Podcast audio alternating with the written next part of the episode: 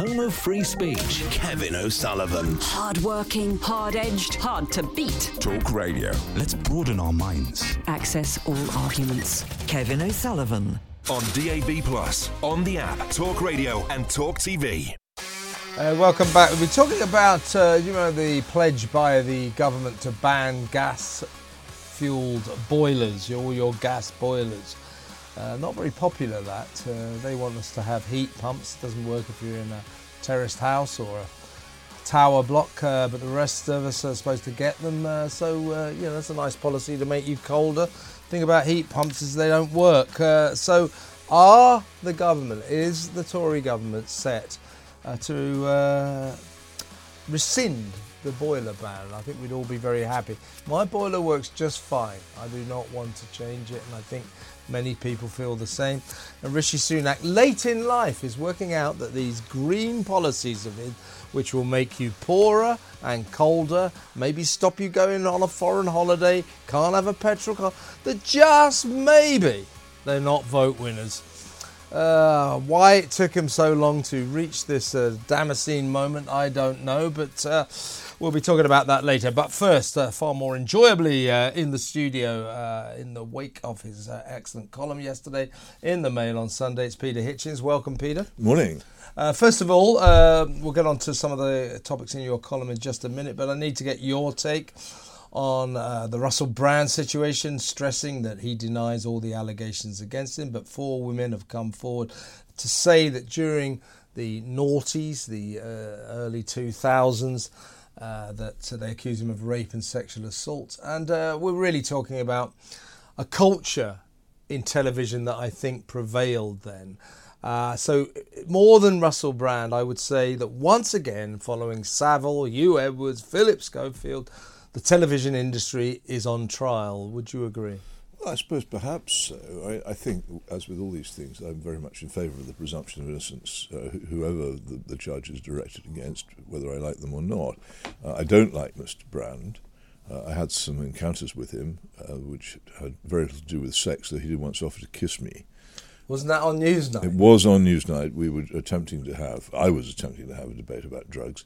Mm. He was just shouting me down in the way that he does. What astonished me in that debate and in two other occasions where I met him, uh, one I think organised by Google and the other at a House of Commons Select Committee, was how seriously he was taken by a lot of the establishment as a serious and important political thinker, which remains uh, an astonishment to me. Uh, the Daily Mail has some fascinating detail about the infatuation of the left with him some years ago, particularly the Guardian newspaper, the New Statesman magazine, and uh, figures such as George Monbiot, the great Green person, uh, but and, and, and indeed uh, Owen Jones, my old friend. But he, he, I wonder whether that's fading now because he's now adopted positions which aren't quite so palatable to the left. But he, he, the thing is, he does have a great talent for getting himself taken seriously. And that's always seemed to me to be the most important and fascinating thing about him. On these allegations, uh, I cannot possibly speak. I know nothing of them. I uh, say we let us presume innocence because it's the only just thing to do. I await developments. Uh, he, he does want you to think he's clever, hence his uh, rather flowery language, uh, fitting in long yeah. words. Not necessarily the right long words, I, but he gets a lot of. I think he wants he, you to think he's clever. I think he is actually quite smart. Yeah, I agree. Some of the things that he says, he, he will come out with. I remember talking about the methadone program for for giving heroin abusers a heroin substitute, and him saying at one stage how useless this was. And I thought that this is quite rare among people on his side of the drug debate, and it was a, a, thoughtful thing to say. I don't think he's a thoughtless person. I think anyone who underestimated him as stupid uh, would probably get into considerable trouble. That he isn't. On the other hand, he is a he, he's he's um, he's not good at measured or thoughtful or careful debate. Uh, because I don't think he's ever really had to be, and I'm fascinated by his his political trajectory from where he used to be to where he is now, and how much this will uh, this will Im, Im, impact on what now happens. Well, he sees this uh, as a uh, war, if you like, between him because he sees himself as alternative media yes. now, and the mainstream media. And he tried to characterize these uh, accusations and allegations in the papers and on Dispatch over the weekend as, you know, the uh, furious reaction of the mainstream Yes. media against someone who challenges their narrative. I think that is a very fanciful reason to come up with uh, the, for, for publishing this story. I, I know what you mean, but if you examine social media, you can see that he has garnered quite a bit of Oh, yeah, support for yeah, this yeah, position. Yeah. And and there you have it. This is one of the reasons why the next few months are going to be very interesting in Russell Brand land. But I still don't want him to kiss me. Uh, yes, uh, I think uh, he's not used to uh, having his advances resisted, but uh, Well, I- congrat- con- congratulations for, Uh, let us not comment for even, that rare achievement. even upon that. Uh, now let's talk about uh, your column yesterday. Now, uh, it's a theme that you come back to time and time again, and I think more and more people are coming round to this way of thinking. And it is, you know, you say, is Ukraine stuck? Here we have this ongoing war, isn't getting anywhere. Ukraine, uh, contrary to Western propaganda, isn't doing that well, nor is Russia. So you have a stalemate between two roaring, warring nations who are killing hundreds of thousands of each other's uh, citizens.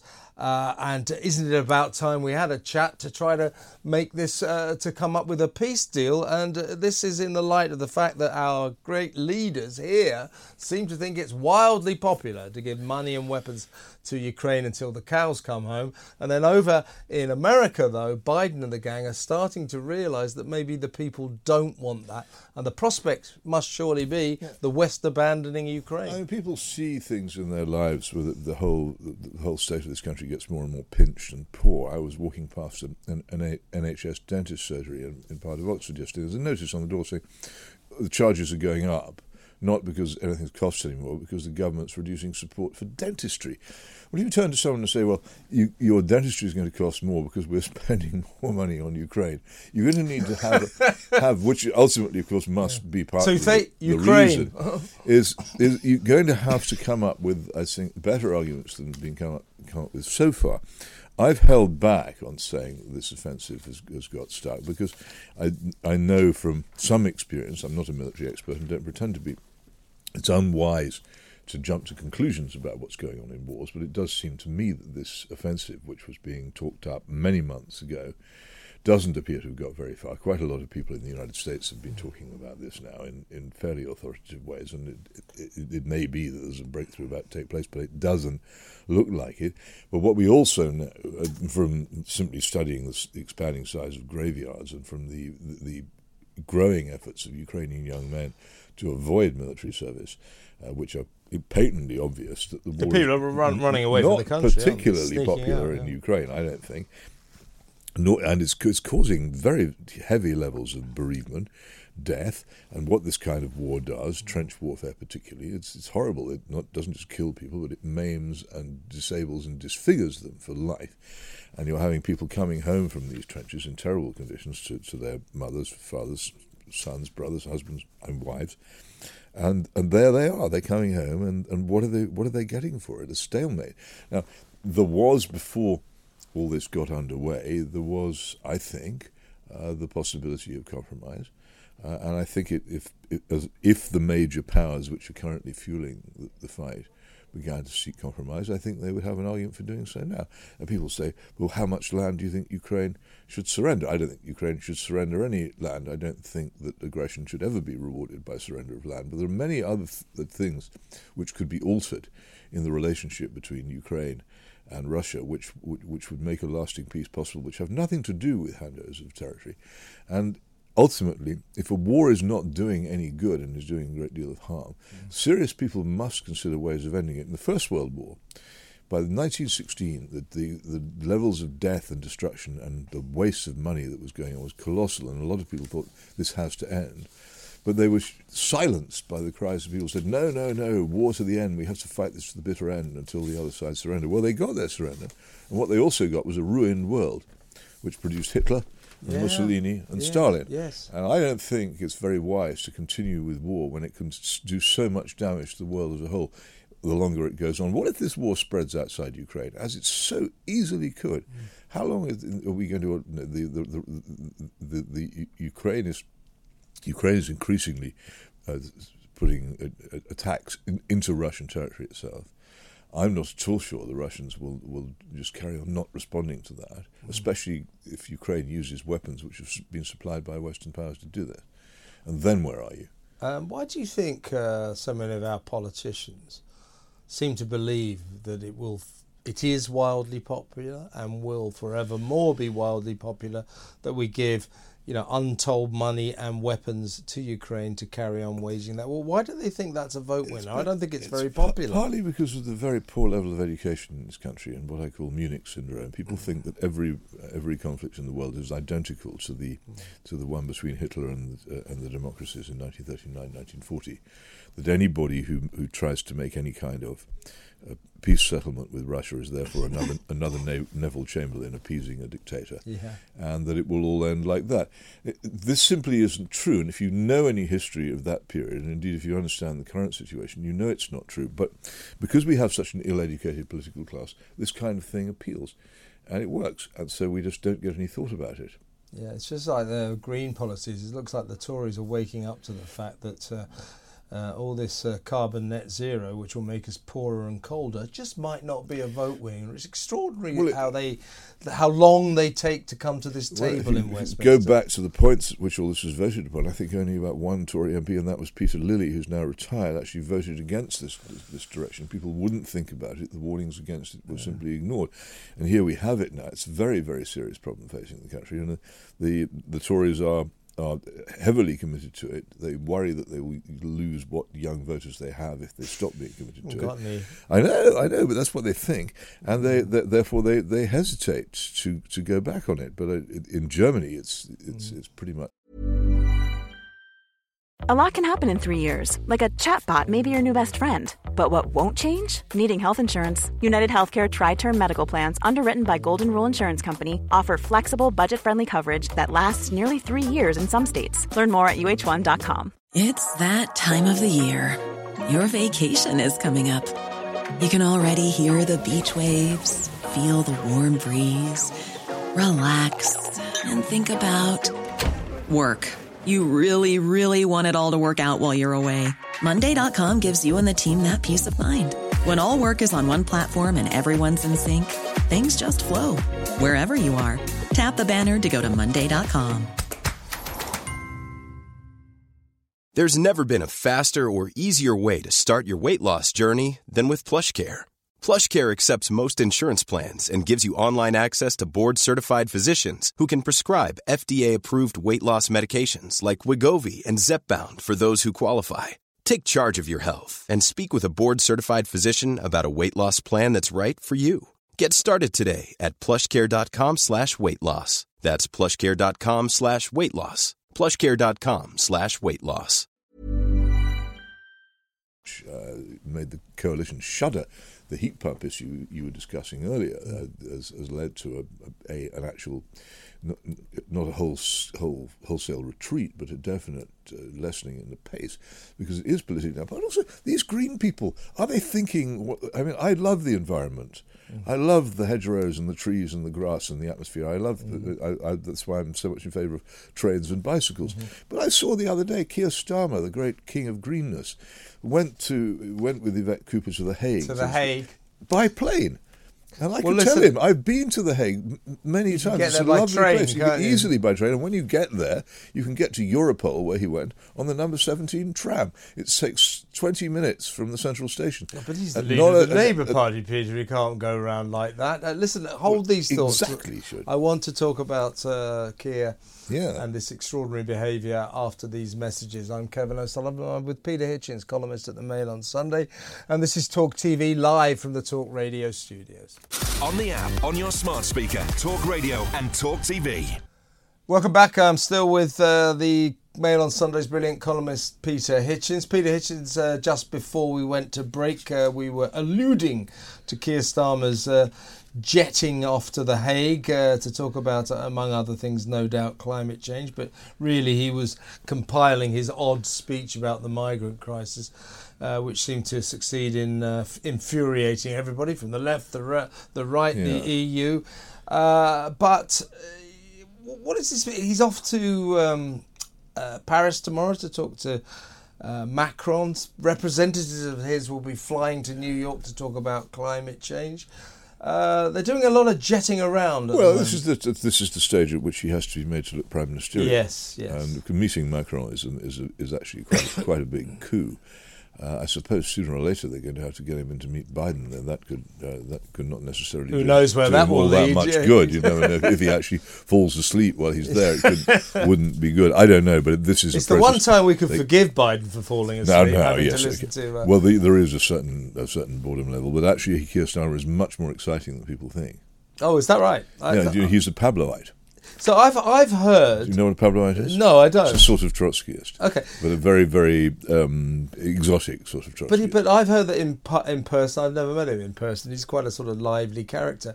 So he's one of these Gordon Brown types that doesn't dare to reveal his colourful personality to the people. Well, he does reveal it, but people don't believe it. I mean, he's, he's given interviews again to the New Statesman about this, in which he said, you know, I haven't gone back on any of my views. He used to edit this magazine, for this red-green magazine, a Pabloite magazine. Uh, and he was also extremely far on the left when he was when he was a lawyer, joining the most left-wing lawyers' organisation that was available, and being a, an, an. People will be surprised if he comes to power, just how left-wing he actually is. But they shouldn't be surprised, and if they read my articles in the Daily Mail about him, uh, and the Mail on Sunday, they will find just how left wing he is. I'm telling you now, he may appear dull, but uh, like so many people who appear dull, he has a lot of secret zing in him, and it won't necessarily please you when he actually applies it. No, no, we're talking about rejoining here. I probably won't do it in name, but all but. Uh, so uh, if you want closer ties with Europe, vote for Keir. I don't quite understand, Peter, why he thinks it's a vote winner. If memory serves, in 2016, the majority of people in this country voted to leave the EU.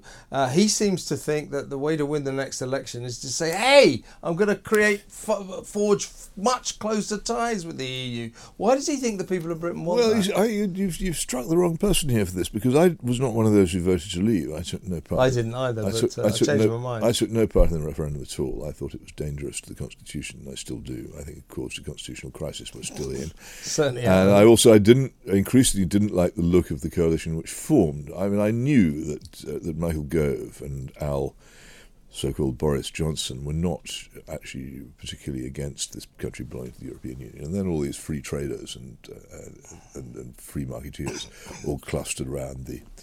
The, the Leave campaign, and I didn't feel at all happy with what was happening. And I don't think we've necessarily got the Leave that people wanted or, or voted for. And I think there is a certain amount of remorse over it, and also that is, I mean, it's ludicrous for for for, for leavers to pretend that there hasn't been economic damage. And I was one of those who said we should go for the Norway option, which involved staying in the single market, which I still think we should have done. So I'm not sure. Uh, that you're necessarily right about that, and there may well be votes in in cozying up to the European Union, if not necessarily in votes in trying to get back in. If we try to get back in, they would impose terms on us, which I think would be intolerable. We'd have to join the euro, for instance, if we if we if we join now, and I, I don't think any British government with any sense would, uh, would accept that. Even Keir would probably wouldn't do that. By the way- Exactly. So he c- he can only do limited Mm-hmm. flirting, but I didn't. But if a full rejoin, I think is politically impossible. Uh, thank God for that. Uh, by the way, t- talking about uh, Russell Brand and uh, his attempts to be taken seriously, uh, which were largely successful. There was, That's uh, right. Don't forget, uh, he once sort of guest edited The Guardian, uh, attended editorial conference, and foisted on an unsuspected readership a 4,300 word article called Revolution, which went on to form the basis of an equally incoherent book by him. Uh, but uh, his big Was that, eye. was that the one called My Bookie Wook? Yeah, no, I think it was the one afterwards. I think it was called It's- Revolution. It's all okay. about his conspiracy. Right. Anyway, his bit. He was then subsequently asked to guest edit the New Statesman, the sort of left-wing intellectual magazine that comes out once a month. And uh, his big idea was to change the name uh, to Nude Statesman because that would have been very funny, wouldn't it? It, it, as, as funny as funny as him kissing me. Actually, uh, watching him kiss you might have been quite funny. oh well, okay, you might think so. but I'm glad you, you- you have to think of me under for your own dignity, I'm glad you didn't do do it. Um, now, talk, still with the TV industry, you write about the BBC uh, in your column. Tell us. Yes, this, this very strange drama, the, the Woman in the Wall. Uh, did you see it at all? I haven't, no. Uh, it's well, it's set in, in County Mayo in Ireland. Uh, uh, it, it's about, of course, that, that horrible subject of the Magdalen laundries and the, the, the terrible treatment of, of, unmarried mothers and their babies in in the the island, which has now ceased to exist. Well, all right, and it's a big subject, but quite a lot has already been written and said, and indeed filmed about it. And also, it's not our subject. It's an, it's the, it's it's a subject for the Irish. To, it seems to me to deal with, and they they have to a great extent done so. Uh, and it just it was it was really peculiar uh, television. Uh, it didn't make sense. The, the central character seemed to be sleepwalking a lot of the time, and, uh, and, uh, and it, it, was almost as if you were being conducted through a dream. Mm. There was an awful lot of completely unnecessary swearing and smoking. I couldn't make head nor tail of it, and I, I went to see how it had gone down in Ireland itself and the television reviewer of the Irish Times was very dismissive of it. I think he said he used, used the words hysterical and overcooked. Mm. And I thought, looking at the reviews which it got in the the what what, what you might call the the um, the self-regarding media in this country, which were largely favourable, I thought, have you got this right? Did the BBC get this right? And then I thought, look, there are scandals going on in modern Britain, and it's time that some dramas are made about yeah. them. It's all very well telling us, telling ourselves all the time we're better than we were in the past, but actually, what we need to worry about is what we're doing now. And I would say that there is a huge scandal in this country of a mass abortion of babies. And if people are upset about the treatment of unmarried mothers and babies under the Magdalen laundries, which they're quite right to be, they should be upset about that too. And these figures, they grow year by year, and we do nothing to, to actually seriously to bring it down. Uh, don't expect the BBC to make a drama well, about that. No, but they ought to be reminded that they're they're failing to fulfil their, their, their charter of impartiality by not doing so because they make a lot of pro-abortion drama. While we're on the subject, I'll ask you a last question uh, in from left field. Um, they're making a drama, or they have made a long time ago now, but they've been editing it like crazy for about two years, year and a half or so, and it's called The Reckoning. Uh, it stars Steve Coogan. It's all about uh, the sordid Jimmy Savile story. Interesting. Now, my theory on this is, uh, you know, of course they're they're absolutely entitled to make this program uh, this drama series is free speech, freedom of expression, and all that. I'm wondering whether we really need to rake over these coals and whether or not the BBC is actually uh, spending our money, license fee payers' money, uh, to assuage its own tortured soul. This is about catharsis. Well, they did fail, the didn't they? It was a pretty substantial BBC, BBC failure, the Jimmy Savile thing. And I, I confess that I think I would probably want to watch it. Yeah, me too. Coogan is a very, whatever you may think of his Good politics, actor. is a very accomplished performer. I agree and it's a big subject, and probably a, a, a, a dramatisation is a very good way of addressing it. So I'm not against that. Uh, especially if the BBC allows for substantial criticism of itself. Itself, uh, that's it, what we. If it doesn't do that, then it will be failure. I want uh, intense focusing on uh, the BBC's failings, the way they covered up for Jimmy Savile. Don't forget, after that guy died, uh, that's when uh, and, uh, the Newsnight investigation was coming to fruition, where they had the full number on him. They found out exactly what he was all about. Of course, it uh, didn't put the BBC in a good light. And when they're about to screen that, uh, the investigation was killed. It was not screened, and you know why? Because three months hence at Christmas, they had a Christmas special lined up, a special edition of Jim'll Fix It, hosted by Shane Richie. That's what went on at the BBC. Well, isn't that extraordinary? Yeah. Um, but but there it is. Um, it's a it's a big self-regarding, self-protecting bureaucracy in which things of that yeah. kind happen. I just want them to really focus on that, and I bet you they don't. I Let's see. Let's don't. see. I think they'll look, they'll look such fools if they don't. Yeah, indeed. Uh, I have to say that even even they may may live up to expectations for once. Let's uh, hope well, so. Let's hope. Let's hope so. Uh, I'm not sure that they, they, needed to make this, and I'm not sure why we have to suffer just because they want catharsis for their own appalling behaviour. Uh, but uh, Peter, what fantastic half an hour as always. That was Peter Hitchens, columnist for the Mail on Sunday. In every Monday, he'll be back with the uh, great man Mike Graham at this time next week. much still to come. I'm Kevin O'Sullivan. This is Talk TV Live live from the Talk Radio studios. Across the UK, online and on DAB, the independent republic of Mike Graham on Talk Radio. So if you enjoyed that, be sure to catch the whole show 10 to 1 Monday to Friday on Talk Radio via DAB, online, or via the Talk Radio app. If you have an opinion on the stories we cover, we'd love to hear from you Call us 0344 499 1000 or tweet at Talk Radio during the show to have your say. The Independent Republic of Mike Graham on Talk Radio.